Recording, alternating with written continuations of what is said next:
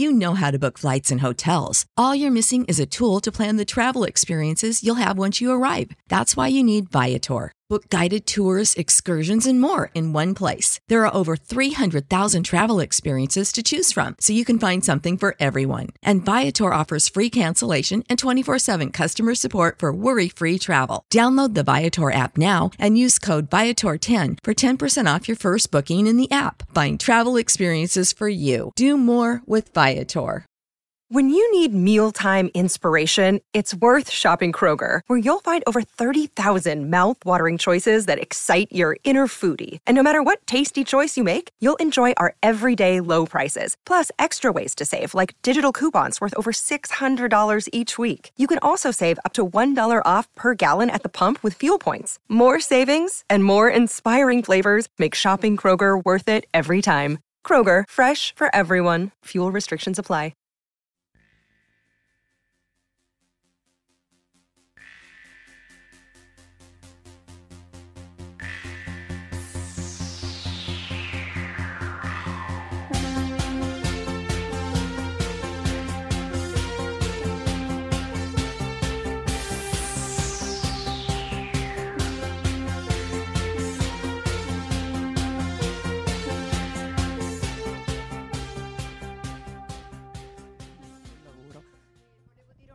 Io che Antonella, che è professionista in tutto, anche nelle minime cose, ha scelto eh, oh, eh, basta, sta zitta. Ha, ha scelto di, lei dunque allora eh, vedremo doppieranno alcuni pezzetti di Little Green Man che all'epoca caso vuole io ho tradotto e lei ha adattato ma visto che è passato qualche anno giustamente lei non si ricorda minimamente nulla e lei ha voluto non rileggere i pezzetti che ha scelto praticamente Lucio proprio per dare l'idea, cioè lei non sa cosa si troverà di fronte questa sera, non è che ha provato a casa. Forse se continua così non lo saprò mai. e neanche voi. E una, volevo dire una cosa, ma adesso mi è sfuggita, vedi?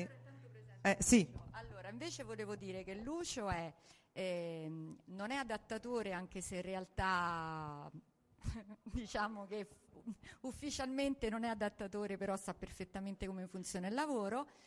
È, è, doppiatore anche lui, è direttore di doppiaggio, poi ehm, loro essendo molto bravi sanno trasformare la voce, ma loro sono anche dei fantastici narratori, tut, quasi tutti i documentari che vedete su Rai Storia, su Rai 5, le voci sono loro. E, um, Lucio, vogliamo raccontare di quella volta che ti è capitato di... Come, come, si chiama ragazzi? Vi ricordate quel documentario che ha fatto il Io figlio il di Roddenberry, Ron Roddenberry, Rod Roddenberry? Come si chiama il documentario quello che poi era il 2013. Su, su History Channel era andato. Vabbè, comunque non mi... Eh, bravo Paolo. Allora, praticamente chiamano, chiamano lui, no, racconta tu questa parte, ti chiamano e ti chiedono di fare la direzione. Di giusto? fare la direzione di questo speciale, tra l'altro molto bello. Esatto. Come? Track, lui è inglese, quindi ha detto Track Nation. Sì, sì, esatto. Track Nation. Esatto, okay. esatto, quello, quello, quello, quello. Track Nation. esatto, quello. E, mh, niente, io appunto ero stato incaricato di fare la direzione di, di, questo documentario molto bello, anche molto lungo, perché se non ricordo male era un'ora e mezza, una cosa del genere. E mh, siccome so che eh, già prima sapevo insomma, che, che, c'è una folta schiera di fan eh, che seguono tutto quello che riguarda questi argomenti, Ah, perché Eh. scusa Lucio, dovete sapere che noi siamo veramente amici nella vita, per cui loro sono venuti a casa mia, hanno cominciato a vedere UFO, Star Trek, i pupazzetti, le cose, e quindi sa Io non so se posso dire fan. che la mia suoneria del telefono non è attinente al 100%, però è la mm, title track del, mm, della serie UFO degli anni 70, quella del comandante Straker. È stato il Ecco. nostro primo ospite qui. Ah sì? Sì. Benissimo. Allora. E... Hai acquistato mille punti in questo Benissimo. momento. ok, finiamo con questo aneddoto e cominciamo. Bravi!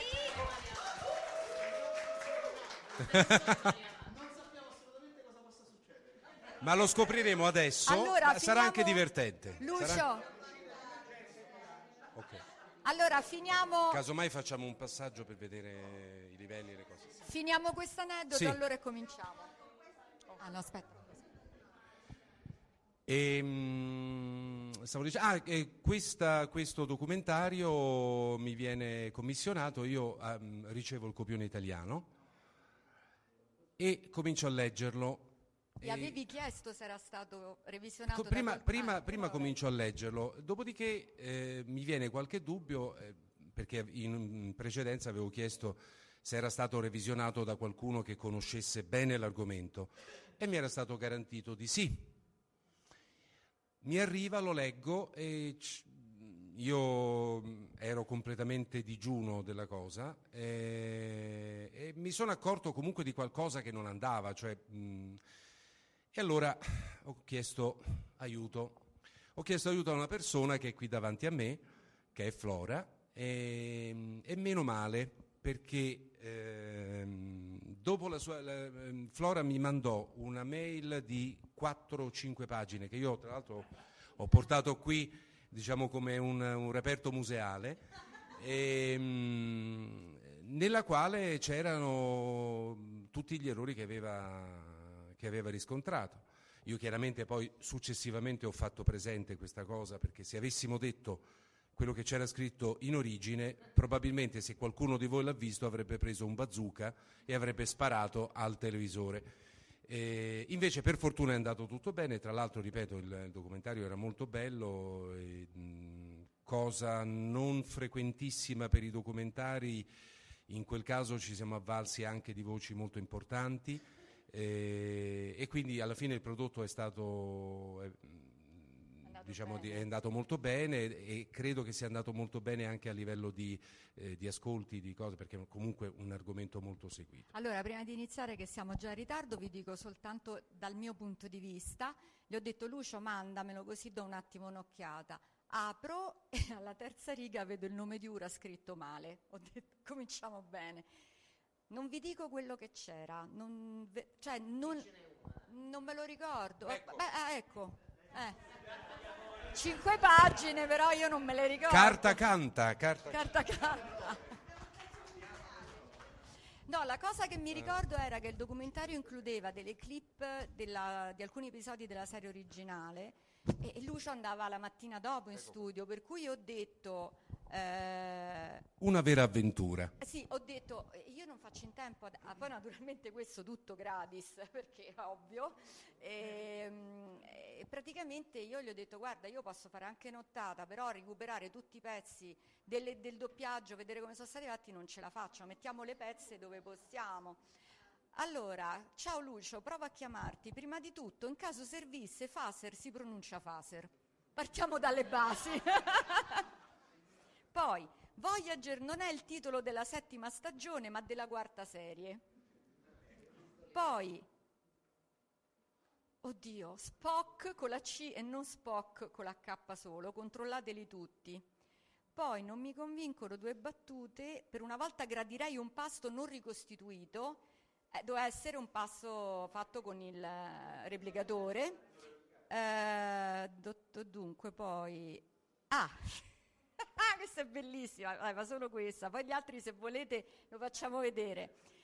Traduzione: manteniamo i nervi saldi. Io, senza nemmeno faccine, è sbagliato.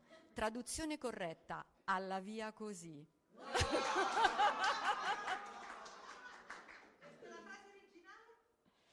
Eh, non me lo ricordo. Alla via così era steady as she goes. Manteniamo i nervi saldi, proprio. Ah, dunque, ah, ah, bellissima questa. Dunque, quando ho iniziato a frequentare le convention, che allora erano una novità, questo è un attore che parla, la gente non sapeva bene cosa farci e c'era molta creatività nell'aria. Indossavano costumi incredibili, si sottoponevano a sessioni di make-up, costruivano prototipi. Io, proto- sempre senza vaccine, prototipi è sbagliato, sono props, quindi oggetti di scena. Vabbè, è tutto così, ragazzi. Comunque, se volete questo, allora facciamo una cosa, Lucio, tanto a te non serve più. Prima me lo controllo io per vedere che non ci sia qualcosa che mi possa mettere nei guai. Se poi non c'è niente, ve lo faccio vedere. Ok. Allora, che, come procediamo? Facciamo prima... Allora, scusate le spalle,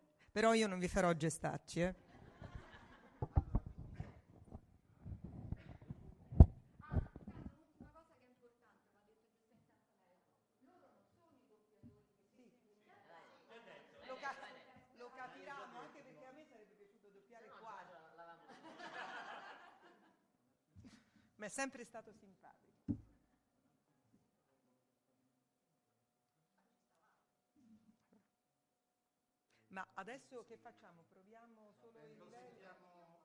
Ah, sentitelo prima in originale. Allora passa la scena. La clip, noi ecco stiamo in sala e vediamo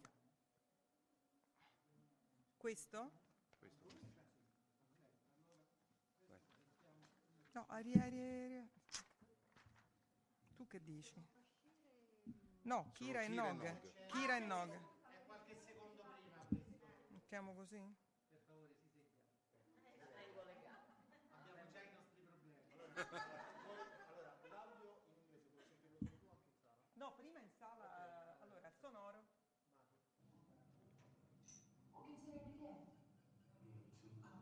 Da dove comincia? Da qua, da qua, da qua.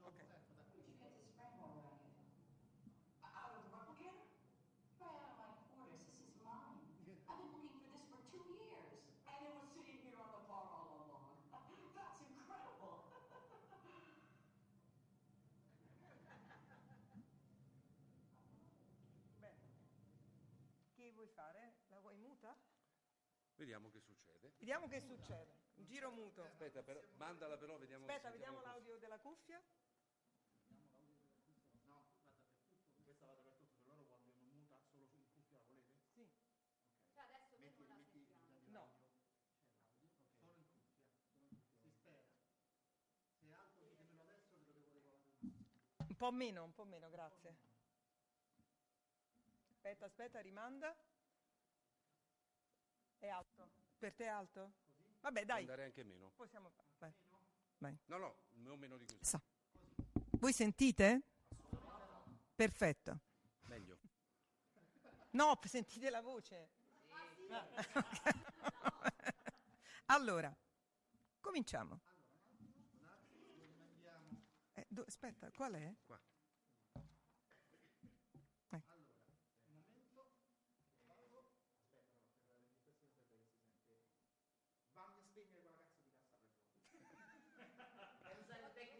No, non c'è la battuta, non c'è questa battuta. Dov'è? No, è improvvisazione teatrale si chiama. Ale, c'è un interruttore dietro la cassa, non devi staccare la cosa. Ma non è facile. E purtroppo abbiamo. E purtroppo ci abbiamo dei cerebrolesi. Vado. Via.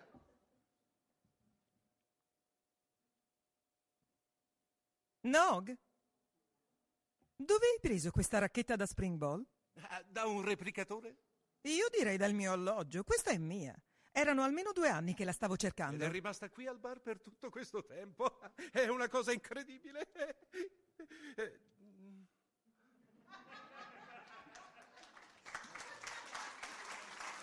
Era già. Questo era facile, eh? Questo era facile. Ok, la proviamo a rimandare in audio. Accendi la cassa. Accendi la gas. Se ha registrato qualcosa. Se ha registrato qualcosa. Lo scopriamo anche. Eravate lontani dal microfono. Sì, No. lui un po'. Ah, forse io. Se vuoi la No, rifacciamo. perché ho visto che i livelli di ingresso bassissimi. Adesso vediamo cosa Sì. Ha riacceso la cassa? Eh, hai riacceso la cassa, Mini? Ok, vediamo che succede. E che cosa ha registrato allora?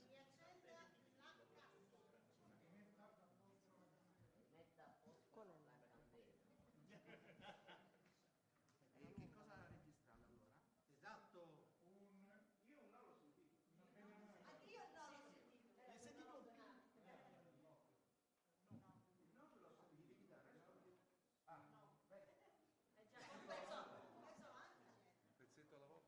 un Questo lo faceva fa- chi lo faceva questo? Non me lo ricordo. Eh, questo lo faceva Fattoretto. Fattoretto. eh.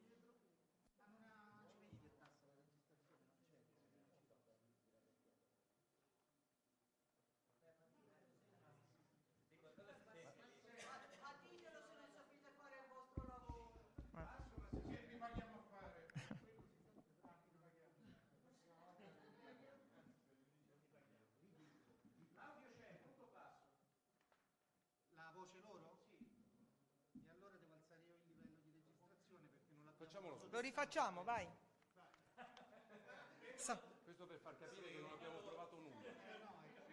In realtà è tutto fatto apposta per far vedere la difficoltà nella registrazione. Mettiti Lucio più vicino.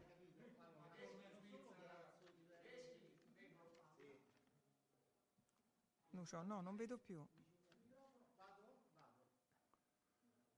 Non c'ho più l'audio. Non c'ho più niente in cuffia. Era col muto? Ah. Ah, volevi prima l'audio? No, in cuffia non ho niente, non so. Nemmeno io. Eh.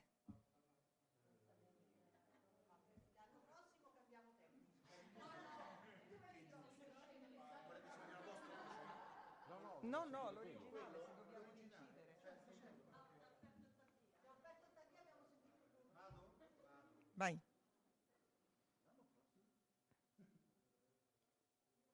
Nog? Dove hai preso questa racchetta da springball? Eh, da un replicatore? Io direi dal mio alloggio, questo è mio. Erano almeno due anni che la stavo Ed cercando. è rimasta qui al bar per tutto questo tempo. è una cosa incredibile. Eh, Ho detto questo, ho sbagliato. Che-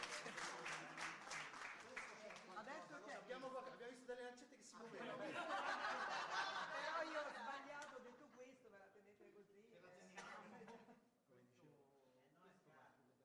Allora, avrete visto che una battuta, erano quasi due anni che la stavo cercando, era un po' lunga.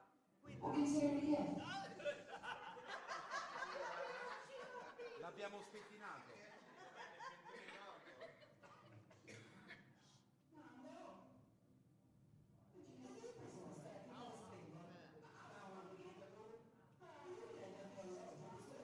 una carriera di...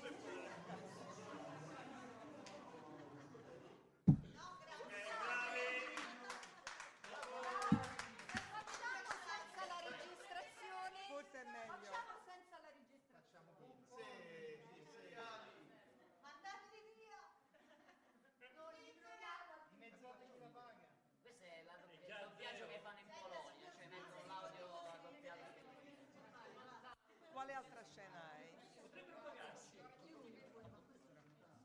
Ma voi avete, tanto è una cosa, insomma, avete visto, eh, voi avete delle domande in particolare, no? Penso che sia... eh, adesso, diciamo che adesso questo è un anello facilissimo, no? Poi, ecco, una cosa interessante che mh, molti sicuramente non sanno, eh, ormai quasi mh, non si fa quasi più il doppiaggio insieme alle zio, cioè noi siamo soli. Chiama Possiamo anche farlo separata. vedere. Possiamo anche farlo Ah sì, possiamo anche farlo vedere. E la cosa incredibile è che, per esempio, a me è successo proprio in un film, proprio su Burn After Reading, io ero la prima in assoluto che cominciava il film. Quando Brad Pitt mi faceva le domande io rispondevo, ma nessuno in italiano mi aveva fatto queste domande e questo succedeva anche poi al mio collega. Quindi per una questione ormai di ottimizzazione di denaro e di tempi, noi siamo quasi sempre separati.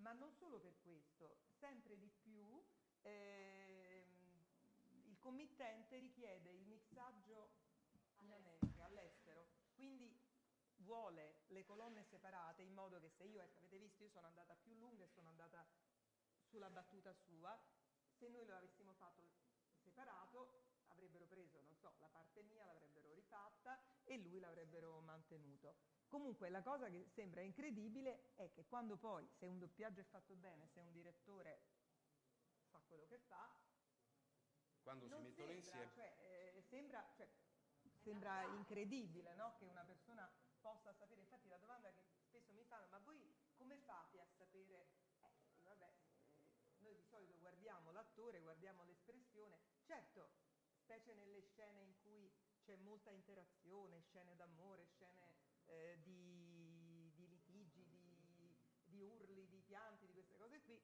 eh, sarebbe più bello farlo insieme, ma ormai è quasi, è proprio veramente molto, molto, molto raro.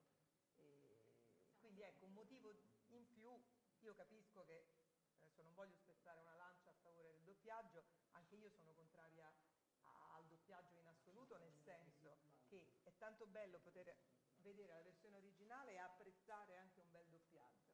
Adesso l'ultima cosa, ci hanno addirittura detto che i doppiatori sono mafiosi, ha detto Vincent Cassel, quindi... sì, scusa, c'era... Io volevo chiedervi chi è che si rivolge, diciamo, a voi presumo o a chi vi rappresenta per chiedere di diventare doppiatore e come, diciamo, viene scelta una persona adatta a fare questo lavoro? È una questione di voce, di intonazione, di... cioè serve anche una capacità teatrale, una musicale. Guarda. Sì, molto diplomatica. Ecco. Aspetta, scusa. Allora, col fatto che poi... eh, no, voi state registrando... No, no, adesso scherzi a parte. Ehm, allora, fondamentalmente eh, il doppiatore si sa dovrebbe essere un attore, dovrebbe avere delle capacità attoriali e poi avere anche una, mm, una rapidità. Anche ci sono attori che da vent'anni non lo prendono il sync.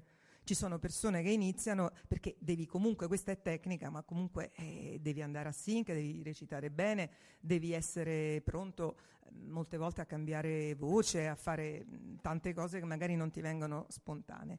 E ci si rivolge, eh, è molto artigianale il tutto adesso, ci sono tante scuole, ma ehm, questo è un lavoro che comunque si impara sul campo e si impara assistendo con grandi direttori e grandi eh, doppiatori che sono sempre di meno. E, mm, quindi ehm, questa diciamo è la fase proprio prettamente artistica e poi c'è eh, quello il discorso generale di come funzionano le cose in Italia e ecco è che ehm, io posso dire il mio rammarico a livello artistico è che mh, questo è un lavoro eh, assurdo, nel senso meritocratico fino a un certo punto, nel senso che eh, anche se tu ottieni, e non parlo per me assolutamente, parlo per tante- tanti colleghi, anche se tu ottieni dei risultati, tu devi anche dopo due, tre, quattro, cinque, ogni volta veramente devi ridimostrare qualcosa e se qualcuno decide che non ti vuole più chiamare, non importa, tu non lavori più. Ma questo anche nella fiction, in- non, non ci sono, certe volte non ci sono dei motivi, oppure mh, paradossalmente meno ti vedono girare per gli studi, meno gli vieni in mente, meno eh, ti chiamano. E c'è il direttore che lancia le mode, per cui se hai la fortuna, perché è anche indubbiamente, sicuramente talento, ma la fortuna pure di, di essere nel momento giusto, eh, al posto giusto. E mh, purtroppo eh, adesso non c'è veramente più tempo, cioè i buoni prodotti si fanno sempre, però per chi comincia adesso è veramente dura, eh, si sentono tante voci e mh, molta poca anima. E la cosa, secondo me, eh, più problematica è che sempre di più in America richiedono, eh, ma tu mandi il provino, loro richiedono, hanno come si chiama quella cosa per analizzare? Ma forse neanche Eh, quella, ma loro la voce. richiedono il timbro vocale il più possibile simile all'originale. che, spe- ecco, che francamente se voi vedete tu- tantissimi film del passato, se sentite Marlon Brando, per esempio Marlon Brando non aveva la voce di Giuseppe Rinaldi e, e quindi adesso si fa Il veramente rischio- molto, rischio- molta attenzione alla voce e poco alla personalità, ma anche perché gli attori...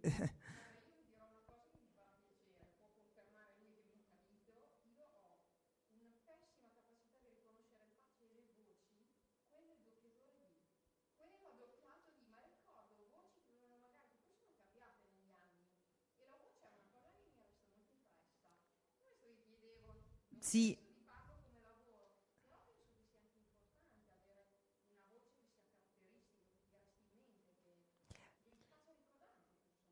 sì, ehm, prima c'era un'identificazione maggiore, cioè c'era l'attore che era sempre doppiato da una persona, adesso anche questo non, eh, non si fa più.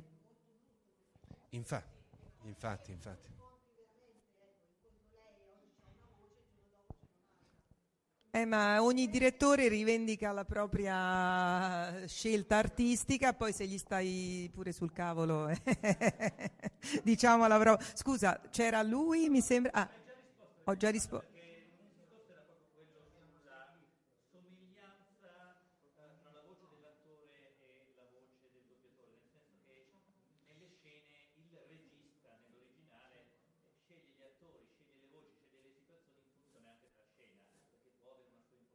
Certo.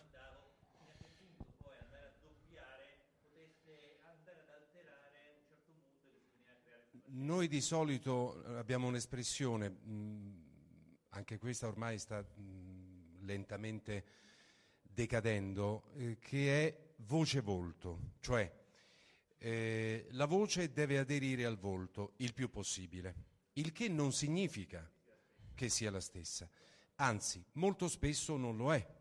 Lei ha fatto l'esempio che è un classico e, e forse un esempio anche estremo perché c'è un abisso proprio. Eh, ci sono altri casi dove le differenze sono minori, però eh, diciamo che poi nella scelta della voce, se non entrano altri, altri criteri diversi, nella scelta della voce si cerca di ehm, eh, trovare una voce che rispetto all'espressione, rispetto alla fisicità in quel momento e in quel particolare film, perché lo stesso attore magari può fare parti completamente diverse. Forse per questo è nato un po' il discorso che, che la voce non è più legata direttamente alla, eh, e, esclusivamente all'attore. Però magari eh, il, esatto, al personaggio più che all'attore. Per cui quell'attore in, in quel eh, film fa l'assassino, nell'altro film fa l'imbranato.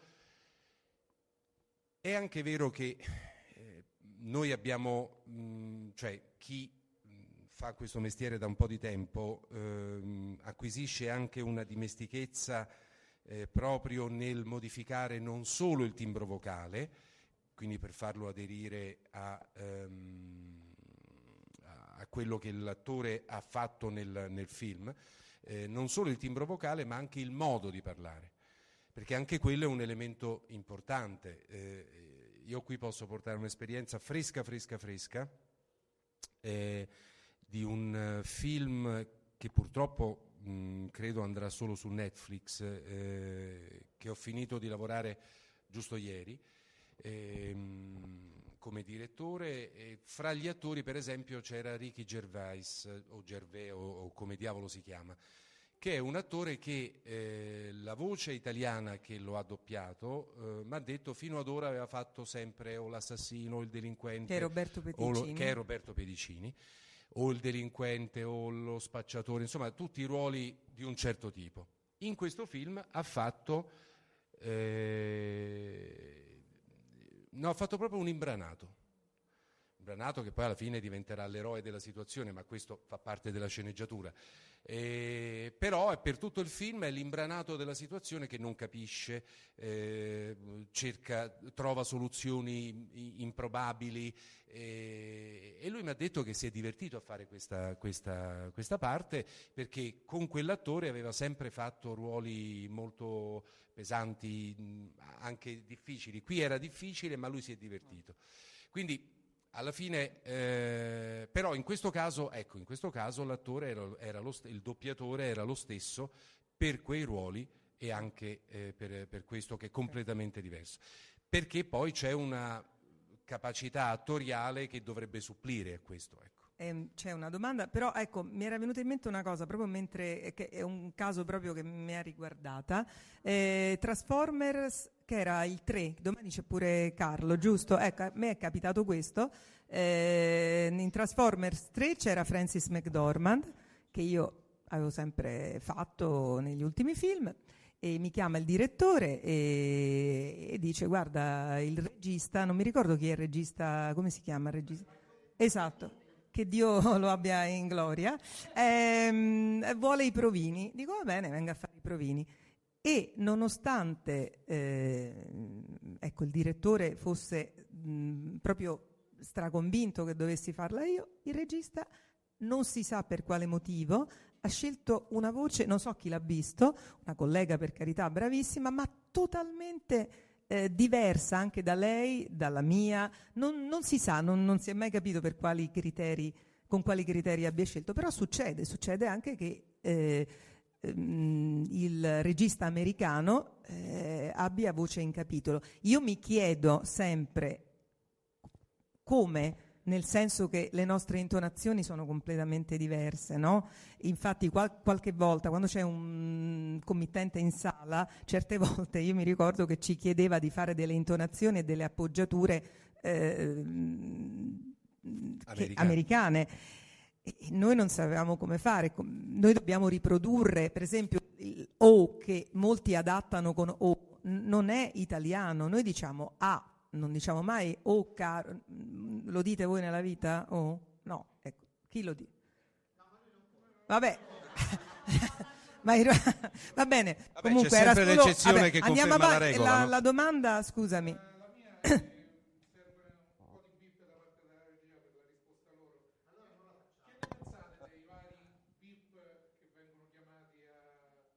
Passiamo oltre. Ah, i Passiamo tale- oltre. I ah, vedi, l'hai chiamati VIP, non talent, vedi già. eh.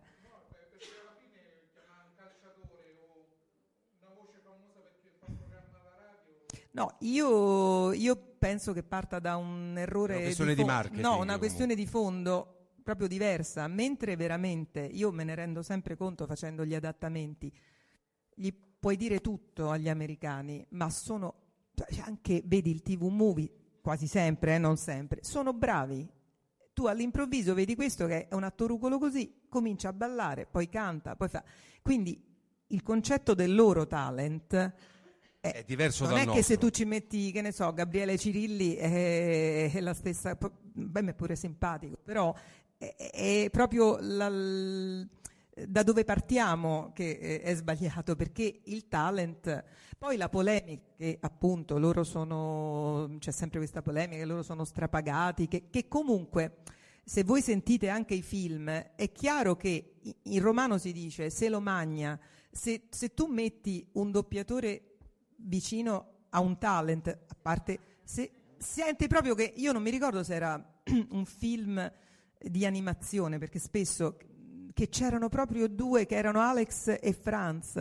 E, e c'era Eh, vicino Madagascar. e c'era vicino Nanni Baldini che era eh, Ciu- quello che fa Ciuchino di solito che- e, e- non, non si poteva cioè proprio non, non- si, non si sent- appunto eh, Beh, e diciamo quindi che molto, quasi sempre, ma mm, Però diciamo purtroppo- molto spesso per essere, per essere ottimisti purtroppo è- non sono all'altezza. Il problema è che appunto è una questione di marketing. quindi Fanno cassetta perché il loro nome, tra l'altro, scusa, il loro nome, eh, al contrario dei nostri, il che a noi va anche bene, eh, no, no, a parte i titoli di testa, va anche sui- sulle locandine. ah, c'è una Perché, perché è quello lo scopo. sì, c'è solo un'altra ah scusami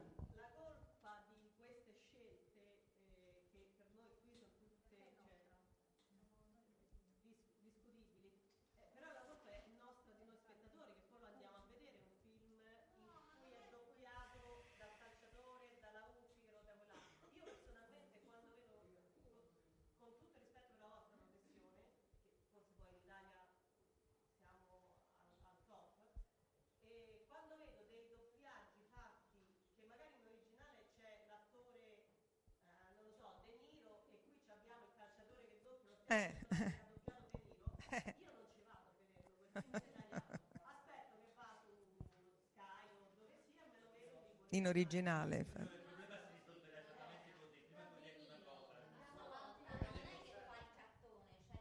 No. Eh.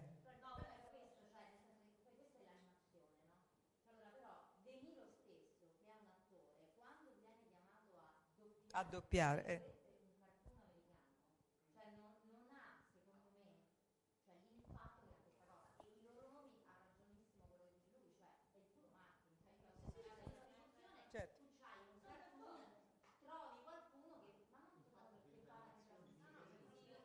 Certo.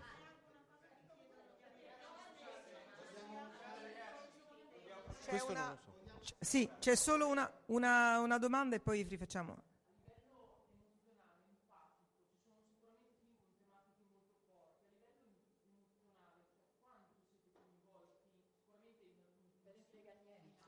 No, io, io sono, io, io Dipende, eh, pianto, mi vengono, mi prendono in giro perché a me, eh, specie per delle cose che fanno risuonare esperienze che ho vissuto, perché secondo me tu puoi riprodurre quello che hai vissuto. ehm, questo lo penso io, eh, è un mio parere. A me purtroppo sembra proprio l'altro giorno mi è capitato, una, una volta ho dovuto doppiare una mamma che aveva la figlia con un cancro terminale, io non, non sapevo più che fare. Un'altra volta al capezzale del padre che era terminale, stava morendo e mio padre era appena morto, infatti me ne, me ne sono andata e mi sono messa ehm, a piangere. Io personalmente però ehm, lo vivo così perché il momento veramente ehm, io mi emoziono e cerco di, eh, di- di farlo con il cuore, anche quando devo fare il reality, quella che combina i matrimoni a prima vista, io cerco di,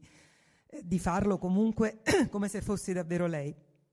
Io penso che mh, vedo altri colleghi che, che- che si commuovono davvero. Io chiesi a Maria Pia Di Meo, che è una, secondo me, una delle più Delle grandi, eh, chiesi, mh, sì, mh, ma tu hai pianto davvero durante quella telefonata di mh, come eravamo? Non so se ce l'avete presente, che io ho detto io non diventerò mai così, non sarò mai così brava, che era una- un capolavoro. E lei mi ha detto, certo, io ero commossa, perché se tu mh, comunque mh, non provi un minimo di emozione, a parte che diventa veramente un, tipo un timbrare, un però io parlo per me, non so mh, lui...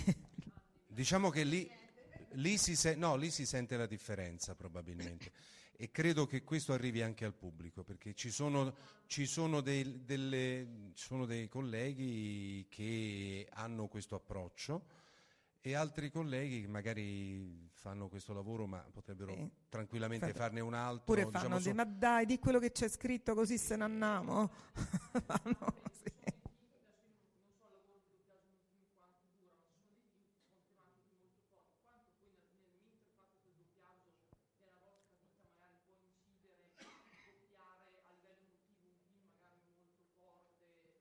può incidere per qualcuno, per altri no. Ecco, diciamo non c'è una regola. Ma a me, in, a me in sala, devo dire in sala, mm, sì, poi a meno che non sia proprio una storiaccia, no, non mi è mai capitato di portarla. Mm, questo non c'è, Marguerite, un film che ho fatto che era una delizia, che ho fatto, ehm, è andato pochissimo, eh, e c'era questa figura fantastica che poi muore tragicamente. E io lì veramente, quando lei mh, faceva delle scene in cui eh, veramente era presa magari in giro dal pubblico, cioè era una cosa molto particolare, e io ero, avevo, avevo proprio veramente la pelle, cioè mi emozionavo con, con lei e ringrazio questo lavoro che lo- mi permette ancora di farlo. Certo, con i prodotti che spesso uno fa, non- che però ecco, io poi una volta uscita non, cioè a me almeno non mi è mai capitato di doppiare cose terribili, ecco, magari terribili come il fatto che è successo da poco del ragazzo massacrato da quei due pazzi, ecco, forse una storia del genere mi toccherebbe un po' di più. Eh, sì, sì. Sì, Sì, Sì. sì, sì, sì, sì, sì, sì. ma qualcuno vuole provare? Vuoi provare? Facciamo una... Sì, va bene. Facciamo un'altra scenetta, una cosa più... Quale facciamo? questa. Ma è piccola, pi- sono piccolette, non c'è qualche cosa più... Un attimo, eh, perché so... Sì, perché... mm, Allora, non avevamo scelto per ovvi motivi di proprio mm, organizzativi, non avevamo scelto delle scene molto lunghe, molto complicate proprio perché non sapevamo come potervele eh, far vedere e se, se si po- riusciva a doppiare tutto. Quindi abbiamo preso delle cose proprio molto sintetizzate. Qual è? Qual è?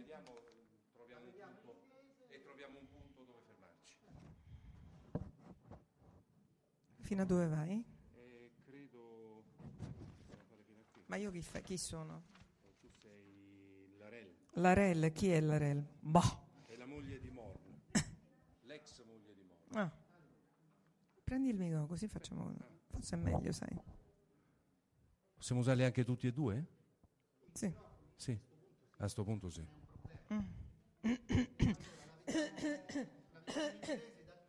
Sì. Tu chi fai? Lo? Ma tu ci vedi? No.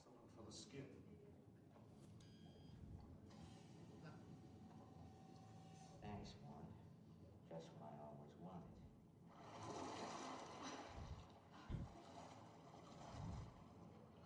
Che cosa stai facendo nel mio fango? Eh no, via, vediamo.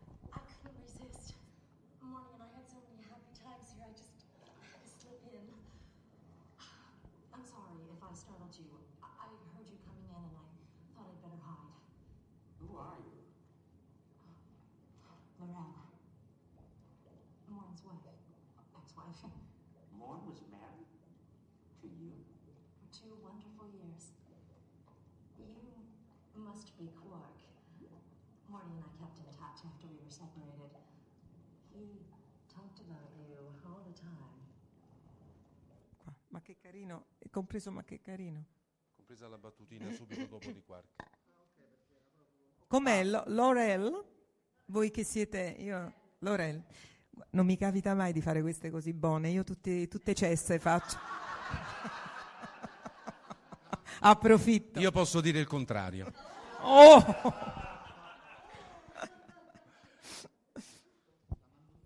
Ah sì, aspetta. momento.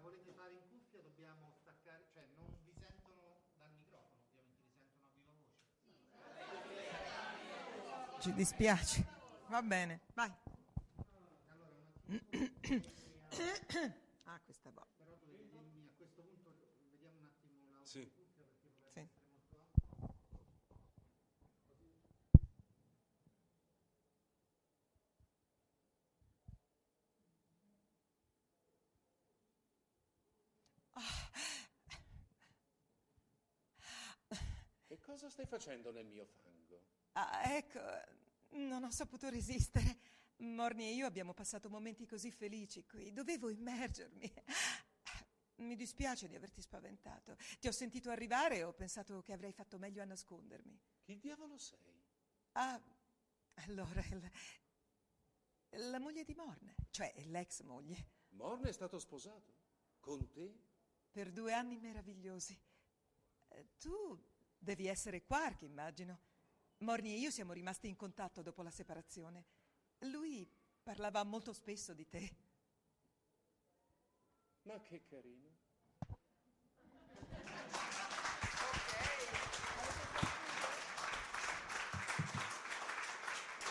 Che l'adattamento era fatto bene.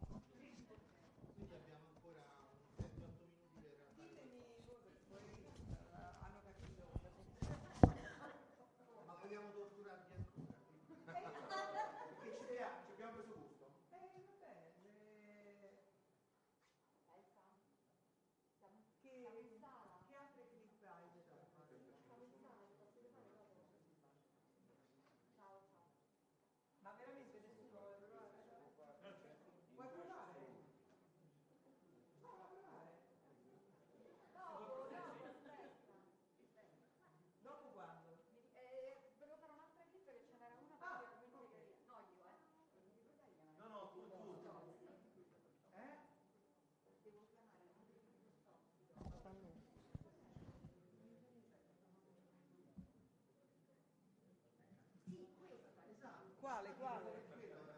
Qual era? Qual è? L'ultima, eccola. E qual è? Vediamo. Io chi sono? Non ci sto qua. Qua ci sei solo tu. Dax. Ah, Dax. È bella? Eh, l'ho detto. Solo... No, no, ma veramente è imbarazzante. Quando arrivo, il direttore, beh, questa mh, ti volevo dire mh, è un po' più in carne di te, è un po' più grande di te, ma tu n- non è però, guarda, la puoi fare. eh?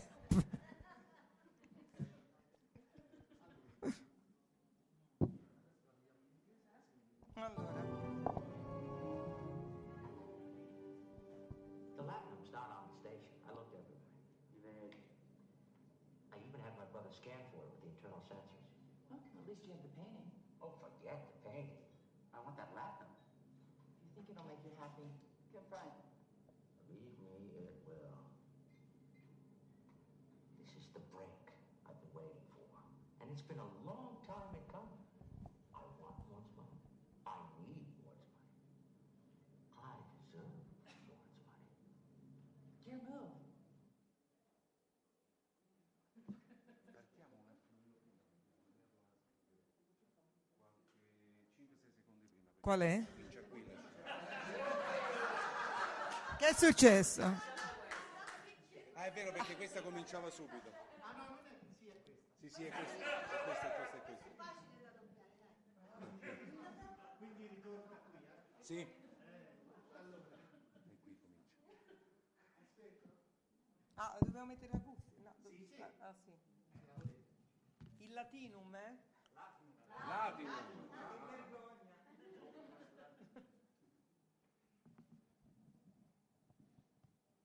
Vado? Vado. Aspetta, aspetta, aspetta. No, non ti sentono. fai- Ah, già, è vero. Fai tu. Il Latin non è sulla stazione, ho guardato dappertutto e vado. Ho fatto persino cercare con i sensori interni da mio fratello. Beh, almeno hai dipinto. Ah, lascia stare il dipinto. A me interessa il Latinum. Se pensi che ti ratterà... Scusate, che figuraccia confronto. Mi renderà molto più che felice. Sono anni che aspetto un'occasione simile e non me la farò scappare. Voglio i soldi di Mor. Mi servono i soldi di Mor. E soprattutto merito i soldi di Mor. Tocca a te. Ecco, io ho sbagliato, no? Allora, uno si ferma e si rincide. e adesso noi prima non avevamo sbagliato, ma non avviene mai così in sala. E quindi ci si ferma, si rifà la battuta. Ecco, perché vi dico, siamo separati, quindi si salva la battuta di uno dei due. Quindi, ehm, un altro- noi abbiamo detto tutto, mi sembra l'assistente del dialoghista. Ah, sì, no, una cosa importante che volevo dire. Spesso eh, mi è capitato mh, eh, di leggere eh, dei forum di fan, e, non di fantascienza, eh, nella fattispecie di Supernatural, dove noi adattatori veniamo... mh, Beh, fa- non è proprio... Io ho fatto dei teatri, ehm, dove la cosa più carina che dicevano dei dialoghisti è che erano delle scimmie analfabete, eh, ehm, oppure va- andavano a sindacare se tu invece di mettere quattro settimane mettevi due settimane, esiste il sync che qualche volta, se la storia non è rilevante, se le quattro settimane possono essere anche due, insomma, non è importante. Ma quello che volevo dire a livello di adattamento è che noi comunque dobbiamo rispondere a, eh, ad altre persone che ci dicono, nella fattispecie la RAI, adesso le cose sono un po' cambiate, di edulcorare. Su Rai 1 magari, appunto, voi vedete le cose, non si può dire oddio, non si possono dire parolacce, per cui tu ti trovi eh, molto spesso a dover snaturare un dialogo, io metto la doppia versione, si chiede la doppia versione, ma spesso c'è questa scelta, quindi non è colpa dell'adattatore. Adesso le cose sono abbastanza migliorate,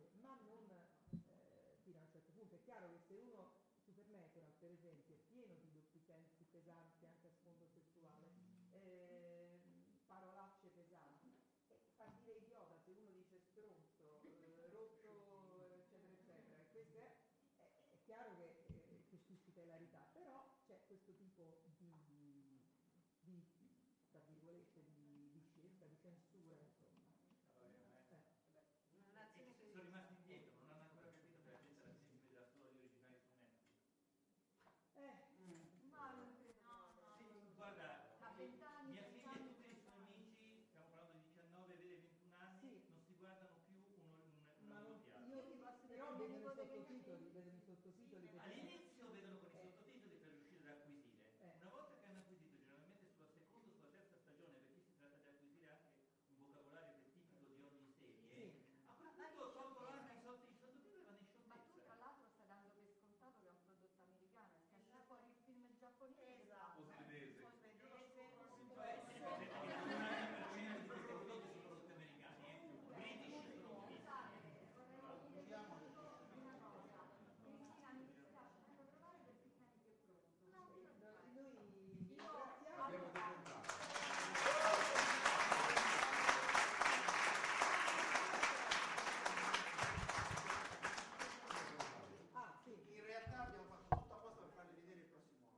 Grazie. Va bene. Gra- grazie. Noi ci vediamo, ci, ci vediamo più tardi. Di gala? Mi, mi cambio come ad Antonelli. No, Antonella, se volete, se volete, ovviamente. Ok. Allora, dunque, eh, silenzio per favore. allora, sono veramente tanto tanto contenta a nome di tutto il club e eh, I'm going to say a few words in English because I, I'd really love to thank my dear friend Lolita and Deep Space One's friend Lolita because she made it possible.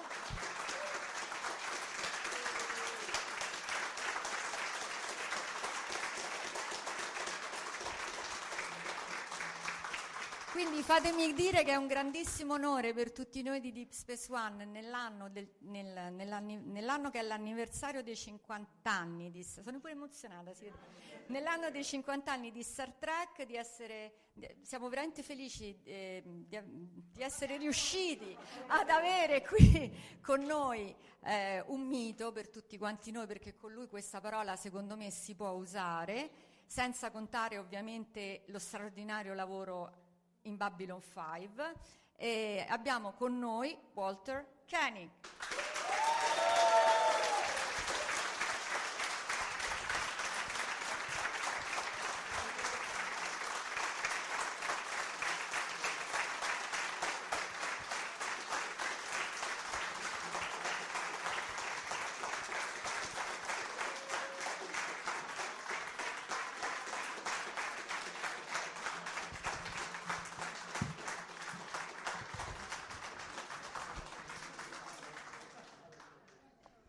Grazie. Buonasera. Oh, scattatemi qualche foto con lui, eh. Yes, whenever you want. Okay, uh, um, I'm not quite sure where to start because I've been doing this for 50 years. and sometimes I start at the beginning, sometimes I start somewhere in the middle, sometimes I start at the end, and sometimes I start beyond the end. You know, what will the future be about? Um, I, I'll speak in, in general terms, and then uh, if I haven't covered anything that you're interested in, please, by all means, uh, raise your hand, and Flora will translate, and uh, I'll, I'll try to respond to your questions. Uh, Star Trek is- in a very interesting period right now. Of course, it's having been around for five, for five decades, it's always been an interesting period of one sort or another. Either we are doing the Star Trek television series, and there is a, a, a very vociferous, passionate following for Star Trek, and people are marching in the streets, holding signs, don't cancel the show. Um, and, and when that period ends and we go off the air, a new generation of Star Trek uh, fans, and a, a, a new show comes on the scene, presents Star Trek in a somewhat different light. It's not quite as visceral, not quite as emotional, but it makes you think a lot. It, uh, it's, it's more cerebral.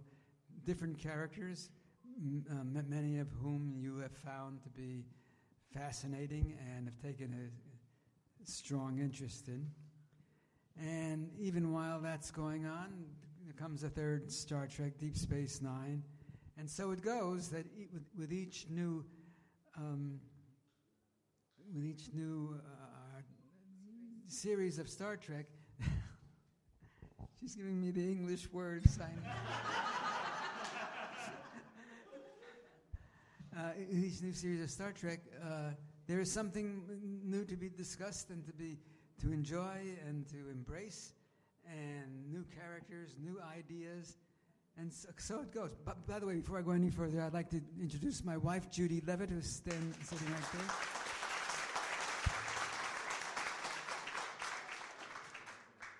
So, so, so Star Trek has been an extraordinary adventure, an adventure for me. Uh, good times and bad times. I am by nature somewhat of a pessimist. So each time something, there's a bump in the road and something seems to go wrong, I immediately assume, oh, that's it, goodbye, no more, we're, we're done, what do I do now? And, and then we are resurrected, to use the, the term that's so applicable to this country. And, um, and we, we come back, we come back in the in the form of personalities that go to conventions and seen uh, maybe a couple of thousand conventions or more between all of us, m- perhaps even more than that, uh, over the last uh, four four decades since the uh, since the 70s, um, and we just don't seem to go away. We, we, we're there in one form or another. All I'm talking about all of us, people from the other series as well. And when I'm asked, how is this possible? How does one concept, one in, uh, original concept, uh, have such an eternal life?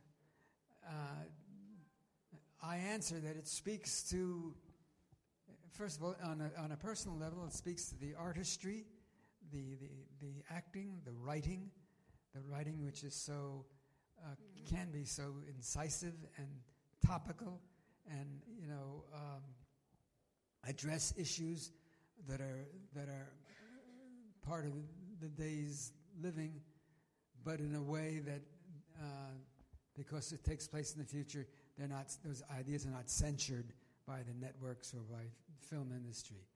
Um,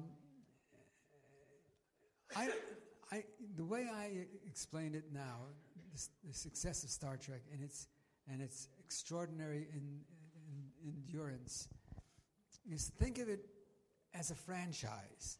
Think of it as you think of one of your football teams. Your football teams are soccer teams. Um, you, you choose to root for a team, and you you clap and you jump up and you scream and you go to the games, and, and, and their success is your success. When they win, you feel good. Um, you identify with that team. Well, to a great extent, that's what Star Trek is. Uh, even to the point of you know wearing the, the team parts of the team's uniforms. You come away with caps or shirts or whatever it is that the team wears and is, is known for.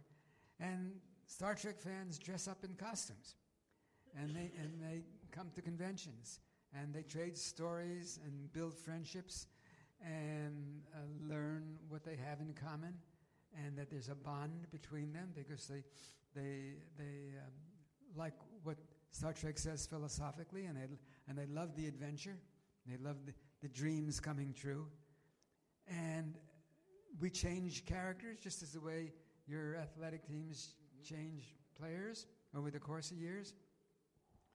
But the, the gestalt, the the, the, the, the overall is still there. The overall team is still there. And even if you change out all of the players, it's still there. We've gone from one generation of Star Trek television series to a second, to a third, to a fourth.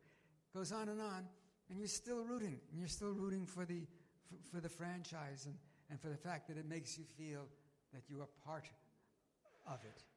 And now we have J.J. Abrams and the new Star Trek, and and uh, some people qu- question whether or not um, it's the same because it seems to change the canon, that word, the canon a little bit, but it's still it still has those characters. And if the, even if the uniforms are different, it's still Star Trek.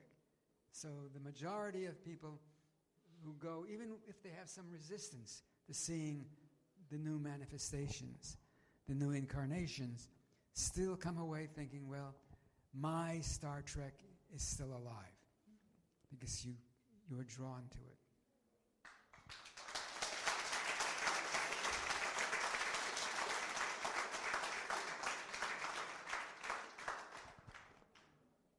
I'll tell you briefly, since you have me and you don't have anybody else, I'll tell you, I'll tell you briefly what I'm doing now. And, and then after that, I think we can open it up and hopefully we can take some questions. The older I get, and I'm old, I'm really old. The older I get, the less I feel that I can waste time, um, that, I, that it's time to retire. That's just me. I don't, I don't point a finger at anybody who looks forward to retirement. I think that's what's wonderful. I feel that I, I need to work. I need to keep things going. Now, you know, even if it's on a very small, modest level, it's important for me to keep contributing, to keep expressing myself. You know, if I may use the word artist, sometimes cringe at that because it's a little pretentious sounding, but if, if, if I may use that terminology. So I get involved in projects that don't have an enormous future, that will, will not be great successes, but that keep me working, that keep me active, that keep me practicing my craft. And as a consequence, I am now involved in about six film projects, literally six film projects. One is called Captain Pike, which involves the uh, involves the Star Trek before Captain Kirk, and I play a bad guy in that. Uh, another one is called Renegades. This may be the uh, most ambitious project. We've already done Star Trek Renegades 1, and now we are trying very, very hard to put together Star Trek Renegades 2. We've raised money through, you know the term Kickstarter? Yeah.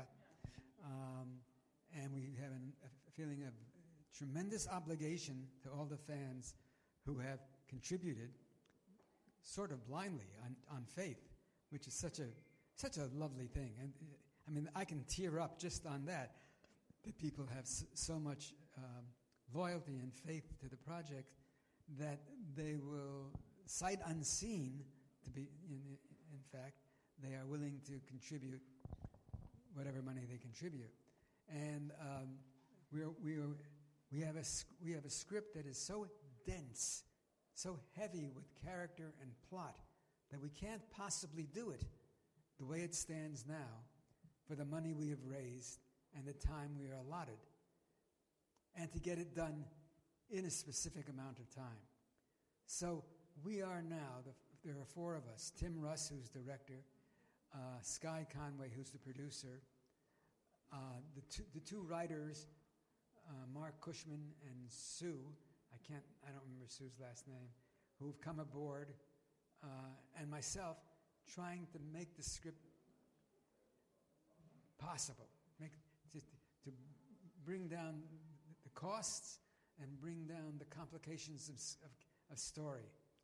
Um, some of you who might have seen the first Renegades and might have felt that the story was a little confusing and didn't really, and, and, and there was no one really to root for.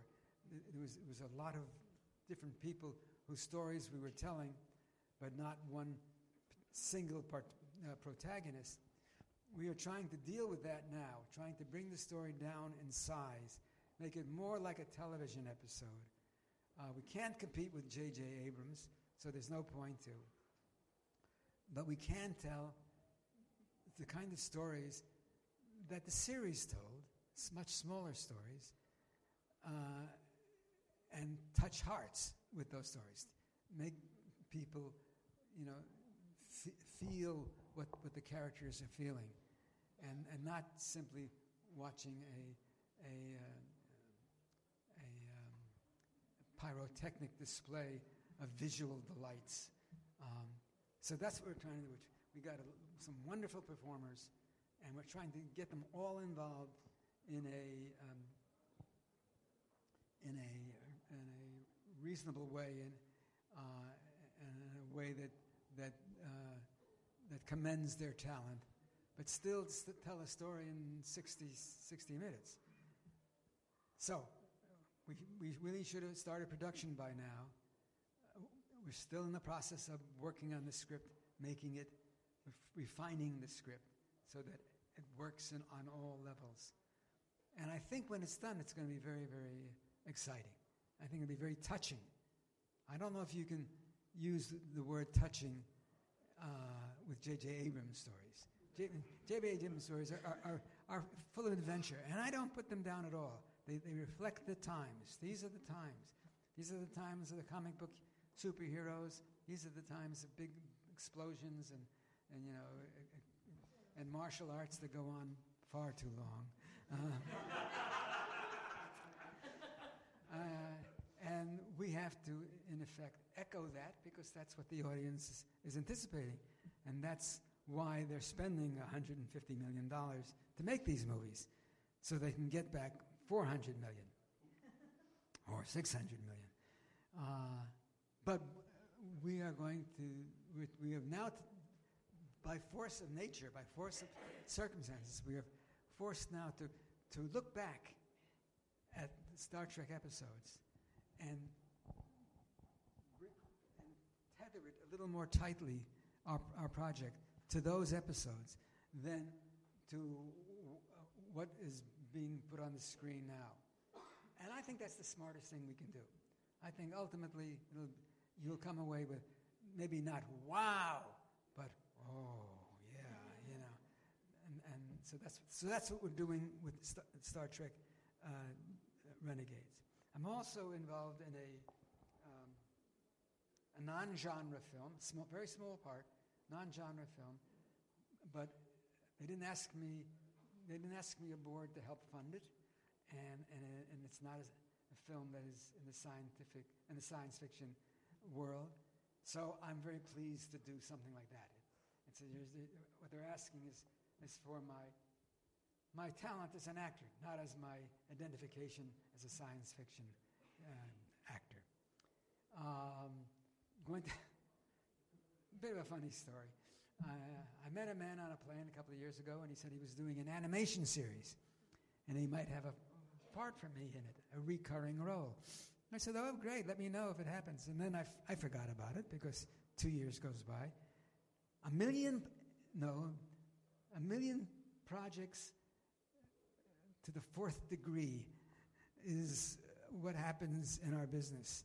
They're all promised and very little ever eventuates. It's just, this is the way it is. It's the business. Nothing to feel bitter about. It's just the business. So I, I, the last thing in the world was that I expected to hear from him. And sure enough, he's doing a series, and it's sort of a, a comic character, uh, a comic character related thing. And but I play uh, uh, uh, one kind of a guy, and then I'll be playing this guy transmorgifies, becomes something else, and that's really all I know. But I said, I said that sounds great, so long as I don't have to have a Russian accent. and there's dead silence on the other end of the phone. Guess what? He has a Russian accent. Okay, still, it's work, it's fun, it's, it's doing what I'm supposed to be doing. So um, I'm good. So um, I'm happy to do it, and, and it's a recurring character. so,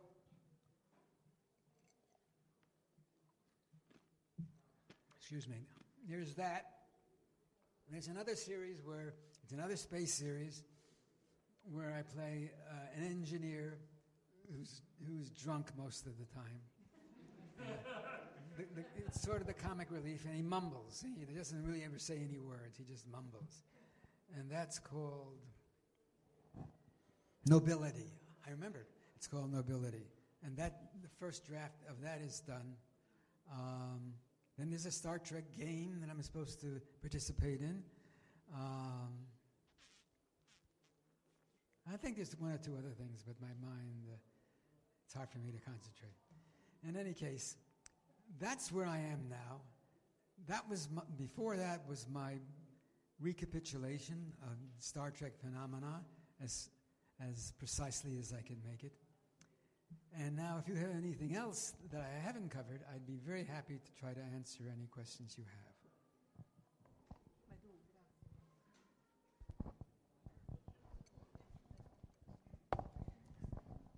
Yeah. No. So, Mr. Koenig, I'd like to ask you uh, some uh, spoiler, I can say that, about uh, Captain Pike.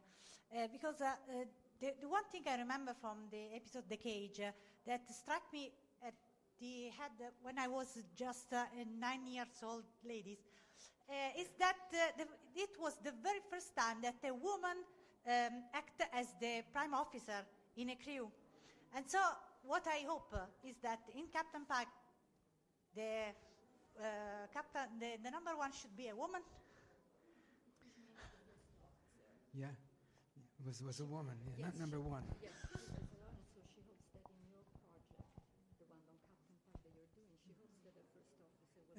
As a, matter of fact, it is. It is. She's a woman with unusual talents.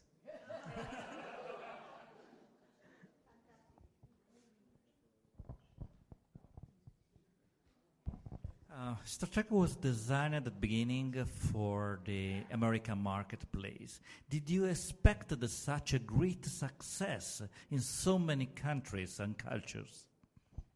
Did I expect the success of Star Trek?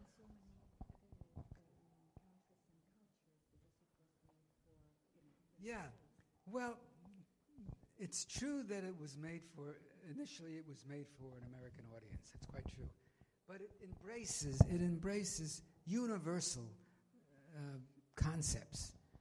We all we all want a world where we can all get along, where we can embrace each other, where, where, where there is love, where there's no hate. It's part of the human genetic system to be violent as well as be cooperative.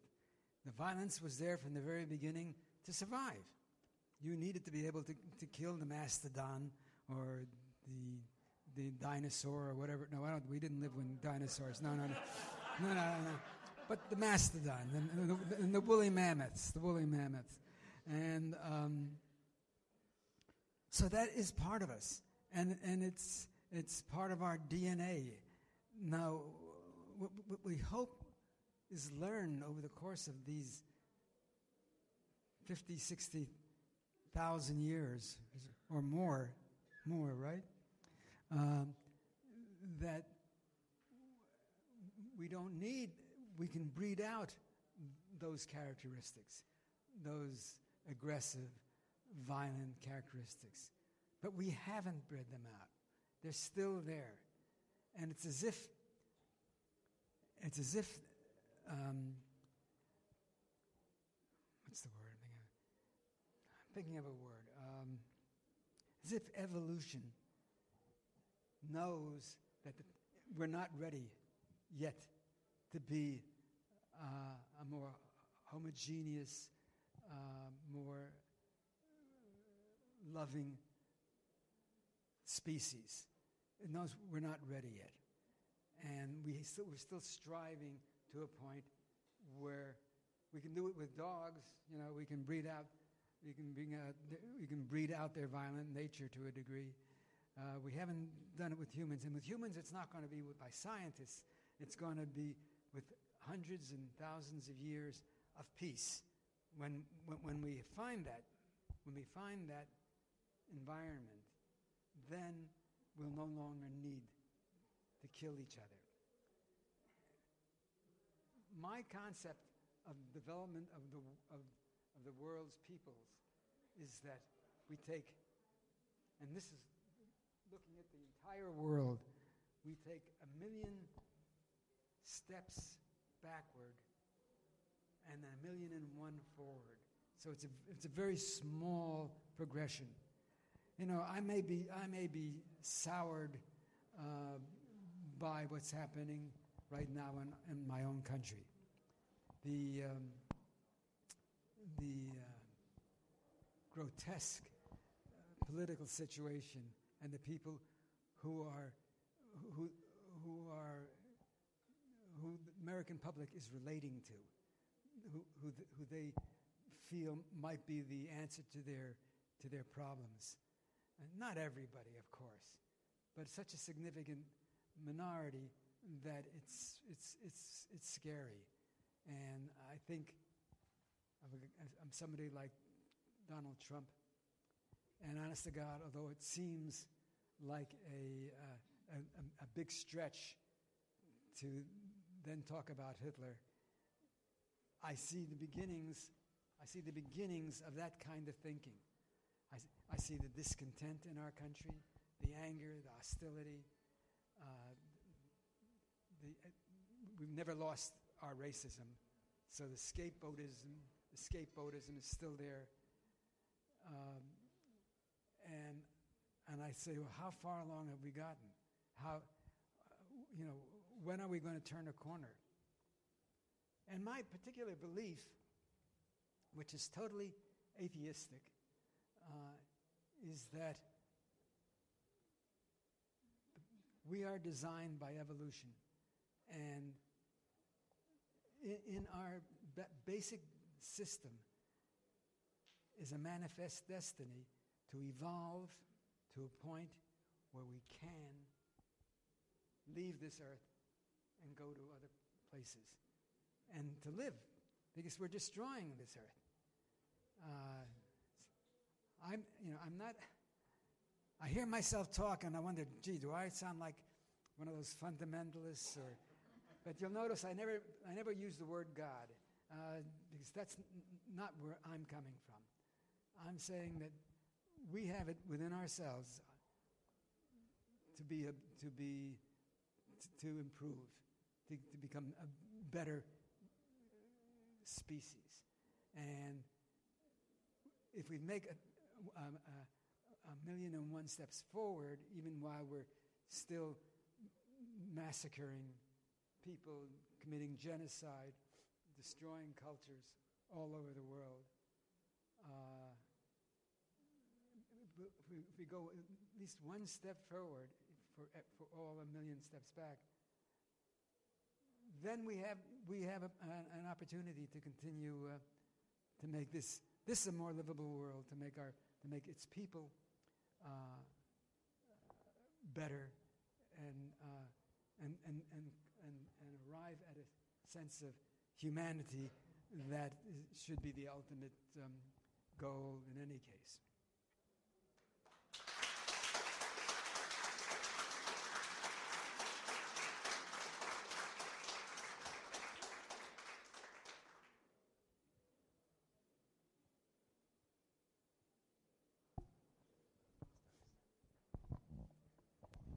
Ti faccio la domanda in italiano così gliela traduci bene.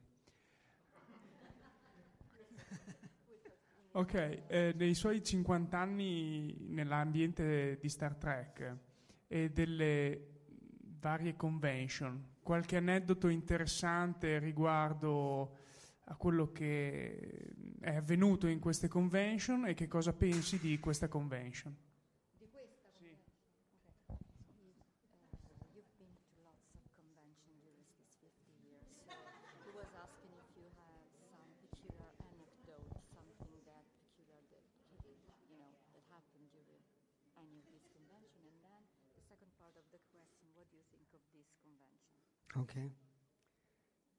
Well, over the course of the f- 400, 500. I don't know anymore how many conventions I've done.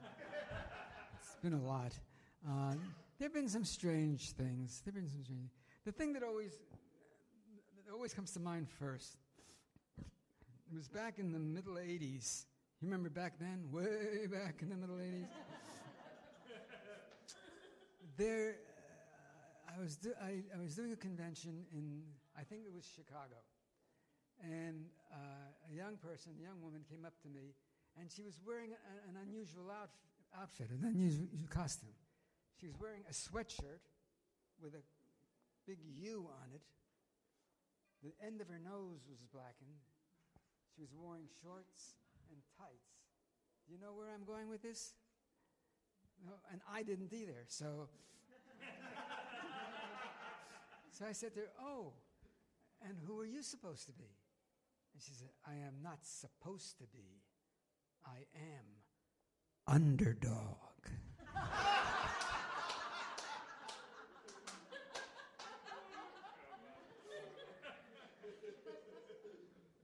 so I said to her, uh, you know, I, I, didn't really know what to say to her. Uh, so I said, uh, oh, isn't that a kids show? Isn't that? She says, my father never taught me to think of it as a kids show. Okay, well, I was put in my place. I said, okay. And she says, and I do a dance. I said, oh, I would like to see that sometime. Bye. she said, wait, I do it this evening at the costume parade. This is when we had costume parades at all the conventions. Says, I, will be sure to watch it, knowing full well that I wasn't going to be there. Um, but wouldn't you know it, she showed up again and again. And about the third time she showed up, I felt pressured into going to, to see her performance as underdog. She always wore the same outfit. And, um, and when people got up, they, you know, they paraded in their costumes and they were graded by a panel, uh, whether they were best or what. And sometimes they performed as well. Klingons would get into a fight, you know, whatever. And uh, so she, she brought on a phonograph record, phonograph machine. You know what a phonograph machine is? and she had a record, vinyl record. And she put it on the machine, and it's this enormous orchestra a symphony. And it goes on and on and on. And she stepped out on the stage.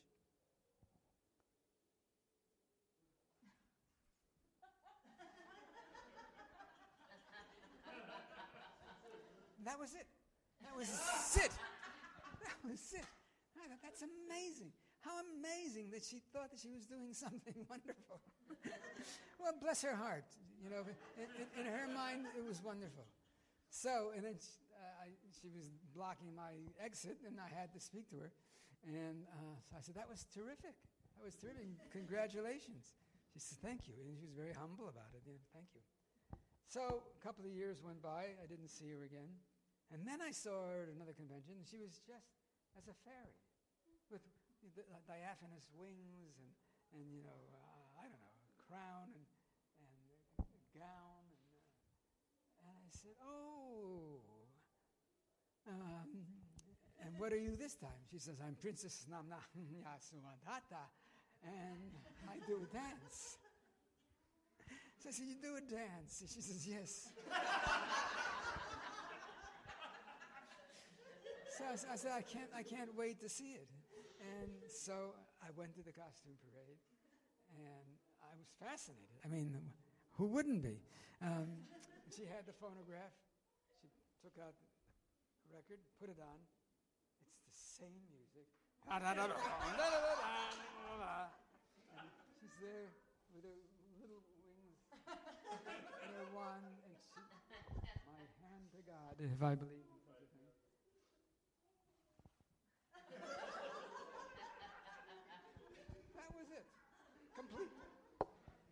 that I thought was unusual.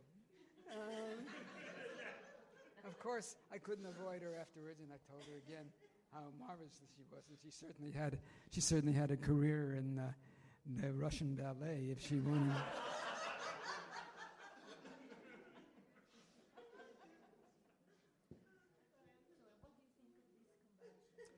well, this, this honest.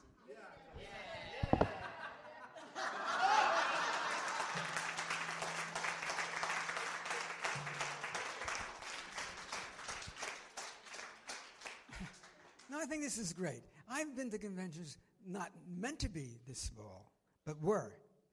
And that had a different feeling. That had a feeling of people saying, you know, what did I come here for? And, you know, I thought this was going to be more exciting. But there were conventions where, for, whatever circumstances, whether they were not promoted properly or they uh, or it was just a bad time economically, that 50, 75 people showed up, and it was a little, it felt a little bit on the, uh, a little bit on the uh, depressing side. In fact, I went to one, before I come around to you guys, I, I went to one convention in Texas, and uh, f- to begin with, the uh, the person who put it on, the promoter, told me was going to pay me in advance, pay me my fee in advance, and I waited and waited, it didn't come. And then he said that on my child's head or something of that nature, I will pay you as soon as you arrive. I said, okay. That didn't happen. Uh, and I came to the convention, and it was very small. And I think these people wandered out of the street looking for the red light district or something. they, they, weren't looking for a convention. And uh, but I was there and I did my thing Friday night, and then sa- and Saturday, and it was n- no no more people on Saturday than there had been on Friday. And on Sunday morning, he knocks on my door, and he says, um, uh, "The convention convention's over. Uh, we're not opening up today. I'm going to take you directly to the airport." I said, My plane is in, five hours. What what am I going to do at the airport now? He says, Well, that's what we should do. And I said, You know, there's got to be a couple of people hanging around the con. Let's go there. Anyway, mm. became silent, brought me to the con. Guess what?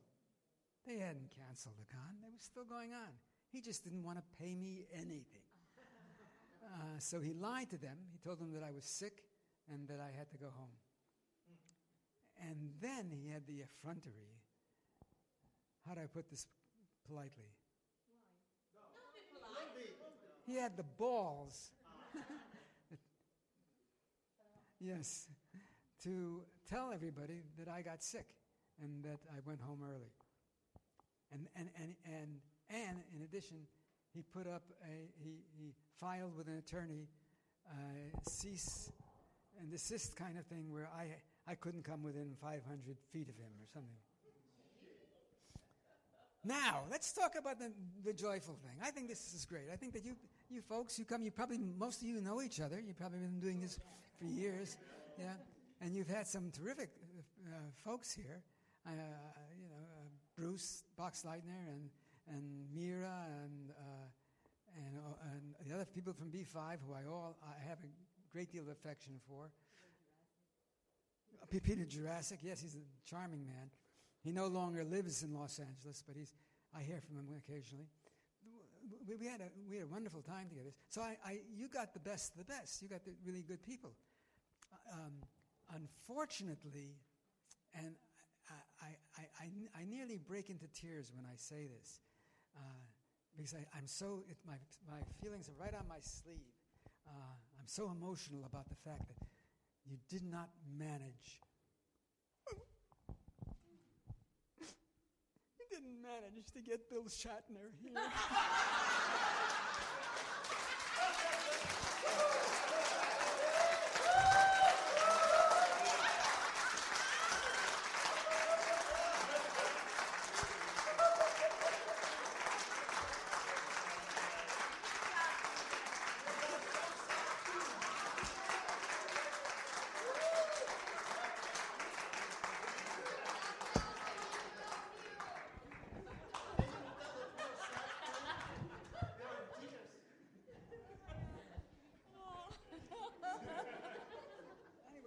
have any more questions, if we have any more time, I'm happy to answer them.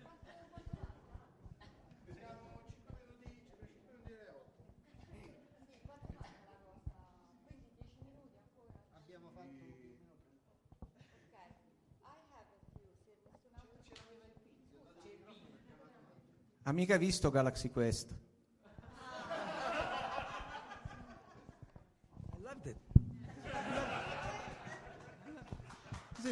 Film.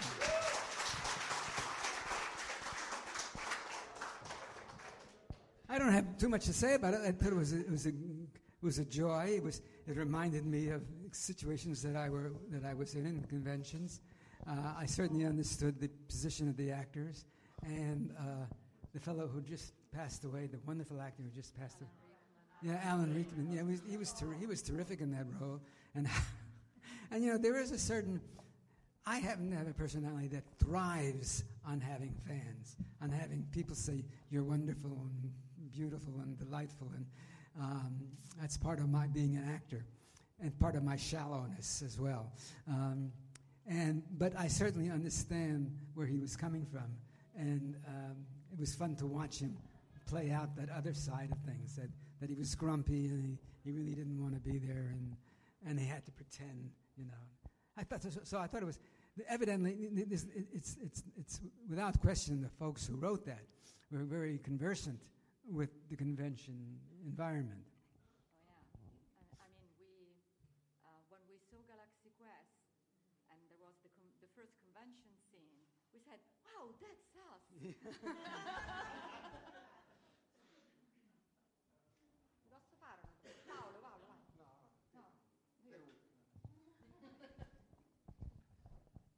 Um, you mentioned uh, your Renegades project. Uh, what's the effect of the Axanar lawsuit on productions like Renegades? It's a good question. Um, there are considerable differences between our production and Axanar. The, the principal production is that we w- went in knowing that this is not a profit-making enterprise. This was a, this project was made for the fans, and it was an, an opportunity for actors to work, to do their thing, for directors to do their thing, for art designers, for everybody to work on a project that they all cared about. And if there was no money to be made, and there wasn't, then okay. But it was where we were doing something that we, we, we enjoyed. Axanar was meant to be a profit uh, creating project. Um, they went on Kickstarter. Uh, Kickstarter. I don't think that they they they said that in their Kickstarter um, in, the, in their Kickstarter promotion, but it became evident that a lot of money was being brought in. Incidentally, George Takei was responsible for a lot of the money that they that they uh, raised because he put it on Facebook, on his Facebook, and George Takei has 10 million followers. So they raised a lot of money that way. Uh, they took the money. They went on a couple of vacations. Uh, the um, the director paid his his girlfriend a, salary, a continuing salary. They built nothing for a year. Then they built sound stages, which, with the purpose of renting them out to other companies as a way of making money. They took that Kickstarter money and used it not for what it's for its purpose. Now they're going forward to make this movie. And the interesting thing is, you know, CBS has all the, attorneys they'll ever need.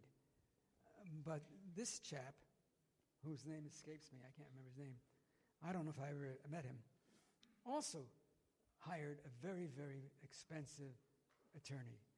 And their intention is royalties, licenses, be damned. We're going to make this movie. We're going to call it Star Trek. We're going to use the paraphernalia of Star Trek, phasers, emblems, whatever, and let them sue us. That's the way they're going about it. We went in. CBS knew of, knew of our project from the very beginning. They knew that our intention was not to make a profit, not to sell tickets, to let it be shown on uh, the internet.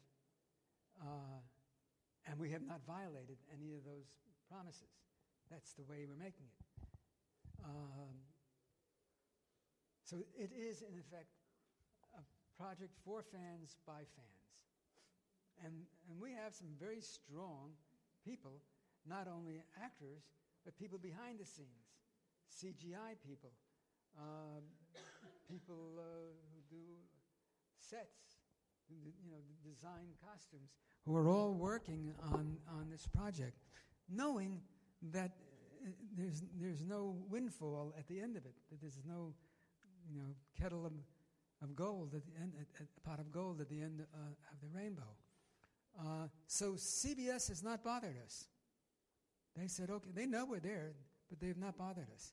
The thing is, it's, it's our producer feels it's important they get this picture done before CBS releases their new series. Because then we would be competing with CBS, and even though they're not spending $115 million per episode, they're going to be spending a hell of a lot more than our show. And, uh, and, um, and, and uh, we, we, we will not be able to compete with that in terms of, again, the visual look and the production values, but also it's, I don't think CBS wants, wants another participant in the game, you know, when they do their f- f- show for, for the network, so that whatever, whatever is being shown for free now, these other projects that are being done literally to be shown, you know, um, on the internet, will not, at that juncture, they will not be allowed to go forward.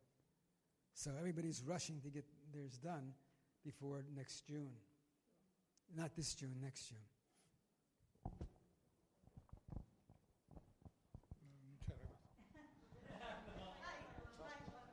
Allora, uh, una curiosità che molti hanno da, da, anni, forse lei ci può risolvere oggi.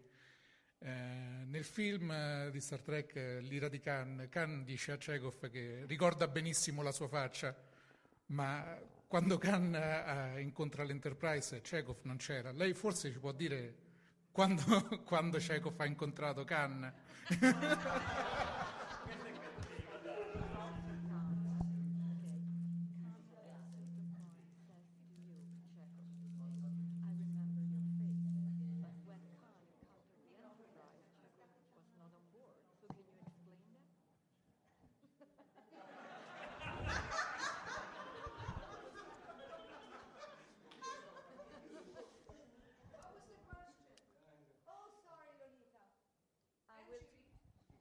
Judy. Uh, Stefano said in, in Star Trek The Wrath of Khan, um, Khan at a certain point tells Chekov, I remember your face. And Stefano pointed out that uh, when in, in the series Khan met, uh, you know, the Enterprise, Chekov wasn't there. So how is this possible?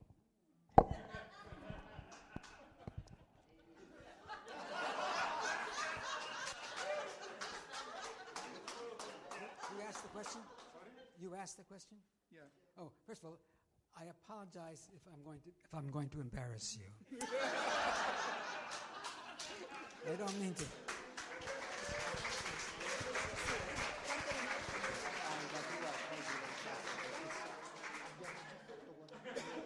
The thing is, Chekov was on the Enterprise. He was working on the third deck behind the boiler room. And he was so ill with a, with a malady called Mal- Malapropsky's malady, which driven, had driven him to the bathroom, and he had been there for hours and hours, while poor Mr. Khan, his genetically engineered kidneys about to, about to explode, was pounding pitifully on the bathroom door, begging to be let in. Until finally the door opened, Chekov stepped out, and Khan grabbed him and said, Your face.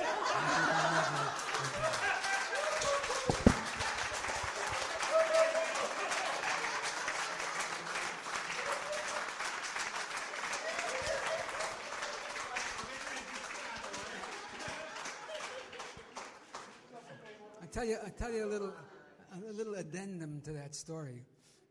I was at a convention sometime within the last six months, and a young man came up to me, obviously a very, very dedicated Star Trek fan, and said, Now, I, I heard that, that you were in the bath, Chekov was in the bathroom while Khan was on board, and that's why he didn't recognize, and that's why, he- although he recognized you, we didn't recognize you. Is, is that the truth?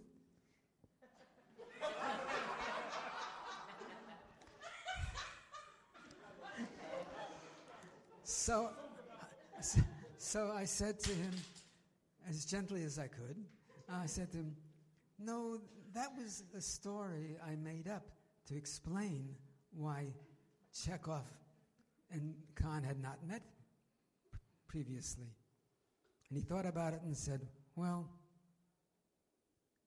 I'm going to consider that canon.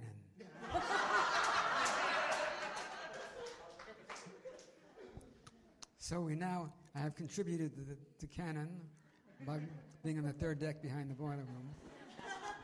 Okay, now I have the microphone and finally. Okay. Um, I'll do it in English so all of you can understand. Um, when, when, when we met, um, I told Walter that, of course, this is the uh, 50th anniversary of Star Trek, and that's great, and I love the character of Chekov, and that's it. But I also told him that I, uh, you know, I think he did a great job on, on, on Star Trek, but the script didn't allow him to really show it, how good he is in acting. So let's, talk to, let's go to the serious part of this panel. Let's talk about Babylon 5. Because, because I do really think, and I'm, if I'm not mistaken, you were nominated for your acting on Babylon 5. You were nominated for an Emmy? Well, they submitted me for nomination. They submitted, okay. Um, I really think that your your Uh, your work in Babylon 5 is is one, and I'm not saying that because you're here. I really believe it, and I and I know Babylon 5 quite well because, as you know, I worked on the Italian version. I, I really believe that your performance on Babylon 5 is, is one of the most amazing performances Alfred Bester that I've ever seen, not only in sci-fi series, but in all TV series, because I think the character was incredible, and uh, it would have been very easy to um, overdo it in a way. And I think that you were just perfect in portraying it. So I'd like to know what, what you think about um, Alfred Bester. How did you approach this character? If you had any opportunity to develop it with uh, Straczynski, something like that. Well, there's a little bit of a history uh, that, that, should be told. Um, Joe Straczynski w- was, had taken over a radio show called Hour 25, thank you. Um, and, he a- and he asked my wife and I, Judy and I, to, uh, to, to read, for, for that radio show, read a script that he had written for uh, Twilight Zone, the new Twilight Zone. This was in the 80s, that what didn't get on the air. So we, we read it. It was two characters, and we read it uh, on, the, on the radio. And I, I didn't know him well. I knew him through another science fiction writer, Harlan Ellison. Yeah. Oh, yeah. and, um, and I thought that was the end of it. Then Oh, and, at one point, no, I, I went to him once and said, I, he was he was working on uh, Murder. She says, Murder She, Murder She Wrote. Yeah, he was a producer, and I had lunch with him, and I said I I wanted a, um, a collaborator on a graphic novel that I was thinking of. It was it was it was ridiculous. I mean, this man is working at Universal doing all these important things with these millions of dollars at stake, and I asked him to help to, to, to, to join me in writing a comic book. Well, he he uh, he he took it well. He didn't you know he didn't uh, exhibit any um, uh, any negative reaction. But he said to me at the time, you know, I have a scene that I want to when when Babylon Five goes on the air that I would love for you to participate in. And I said, what is it? He says, well, it's a camera shot going through the what, what is it where everybody went to to sell goods and to the Zocalo, right? And it's a shot, and they and you're sitting at a table, and as it goes by, just he- hear you say, "Well, on the Enterprise, we did it this way," you know, and then and and then and then the camera would keep going. I said, "That's great. I, I'd love to do that. Be, what, what fun would that be?" But then he came up. We actually came up with a character uh, for me to play. And this was a, another couple of years had passed, and um, it, it was a, a character that um I never can remember the episode, but two guys get inside this person's mind. I mean, literally, they shrink down, and uh, he had me playing one of those one of those characters, and he's a. It was a very good part, and the fellow who I ultimately saw do, do it did it very well. Was an English actor. He did it very well. Well, I was in, in Chicago doing a convention, and I had a heart attack, and I had to rush to the hospital. Judy came out. My my daughter and my son came out to see me. I had a quadruple bypass surgery. So the first phone call I was allowed to make, I, I called up Joe Straczynski.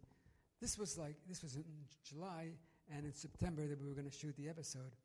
And I said, I, I'm not going to be able to be, make it. I'm, I'm, I'm still rehabilitating. And uh, he says, okay, we'll, we'll find something else for you. I said, thanks. Again, you become cynical in this business.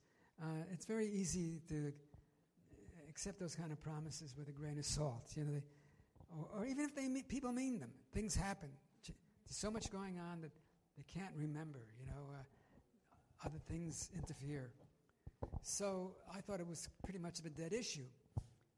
But he called me back, and he said, um, "I have another. I've written another character that you can do, and when you're have convalesced, convalesced, and are able, we'll have you do that." So this is the this is the proverbial story of the uh, silver lining in the dark cloud, because if I had done the other character, it would have been one time, and that would have been it. This, because it caught on, and because uh, Joseph liked the way I did it, became recurring. So instead of doing it once, I ended up in five seasons of doing it 12 times. Um, Joe was pretty, pretty strict about his dialogue. You had to do it the way he wrote it.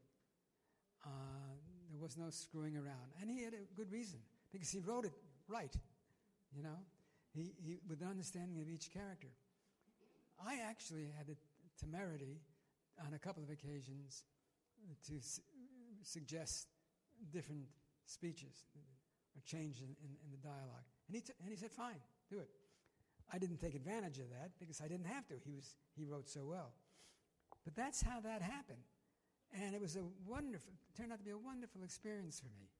It's, you know, as I, as I say, and I, I, am, I feel compelled to repeat it from time to time because it, is, it had such an enormous impact on my life. I'll always be grateful to Star Trek. Star Trek created and maintained my career, you know, in tangential ways. You know, if it wasn't playing uh, Chekov, it was something to do with science fiction. It was something that had to do with something that had to do with science fiction. It was, you know, I wrote a novel. There was science fiction. Um, so I have, you know, great affection for for Star Trek. Uh, the one exception already uh, noticed, um, noted. Uh, but working with these folks on Babylon 5 was just super. They were all extremely friendly. Bruce was terrific. It was such a contrast. The lead on Babylon 5 and the lead in Star Trek. Such a contrast. He was one of the people, he one of the guys. He was, he was definitely, you know, a compadre. He was, he was not uh, a, a leader that detached himself from the group. And the executives, all the actors, Mi- Mira and, and Bill Mumy and Jerry and Jerry and Bruce, uh, Pat, Claudia, they were all terrific. There was no, there was no t- tension. There was no, there was no, nothing going on beyond behind the scenes. It did, event, it did eventually happen that there was some. Uh, and some people, a couple of people actually left the series uh, in the fourth season. But that had to do with contracts. It didn't have to do with personalities or friendships. So, yeah, I'll always be very, I'm always be very proud of that. Um, the work that I did there, the opportunity that I had. You know, in Star Trek, Chekov mainly pushed buttons, and the way I, the way, and I had a, but I had a, you know, I'm a very conscientious actor, and a very, very system, systematized way that I punched the buttons. if I was feeling depressed, I punched the blue button. If I was in a rage, I punched the purple button. so I, I had, you know, I, I had that well under control. Of course, the buttons didn't do anything. He pushed them and they didn't do anything uh, in the series. But anyway, yes, Babylon 5 was a terrific experience. I've gone away from that with only positive feelings. Walter, thank you so much for coming to the. By, by the way, my wife Judy, Yes, was on Babylon 5. what? Yes, she was. My wife uh, was in Bab- Babylon Five twice, and was a, it was a great, you know, to have her alongside me, to working with her. It was a terrific experience. Thank Uh, I just wanted to. Oh, did you have a. No, okay. Um, I just wanted to thank you again because uh, you came, you decided to come to a very small convention. Uh, and this was very important for us. Um, and by the words that you've just said about Babylon 5 and Star Trek, and from all you've said tonight, I think uh, um, it's, it's even more um, beautiful for us to have you here because you are such a wonderful human being, too. So thank you very much. Thanks again. Thank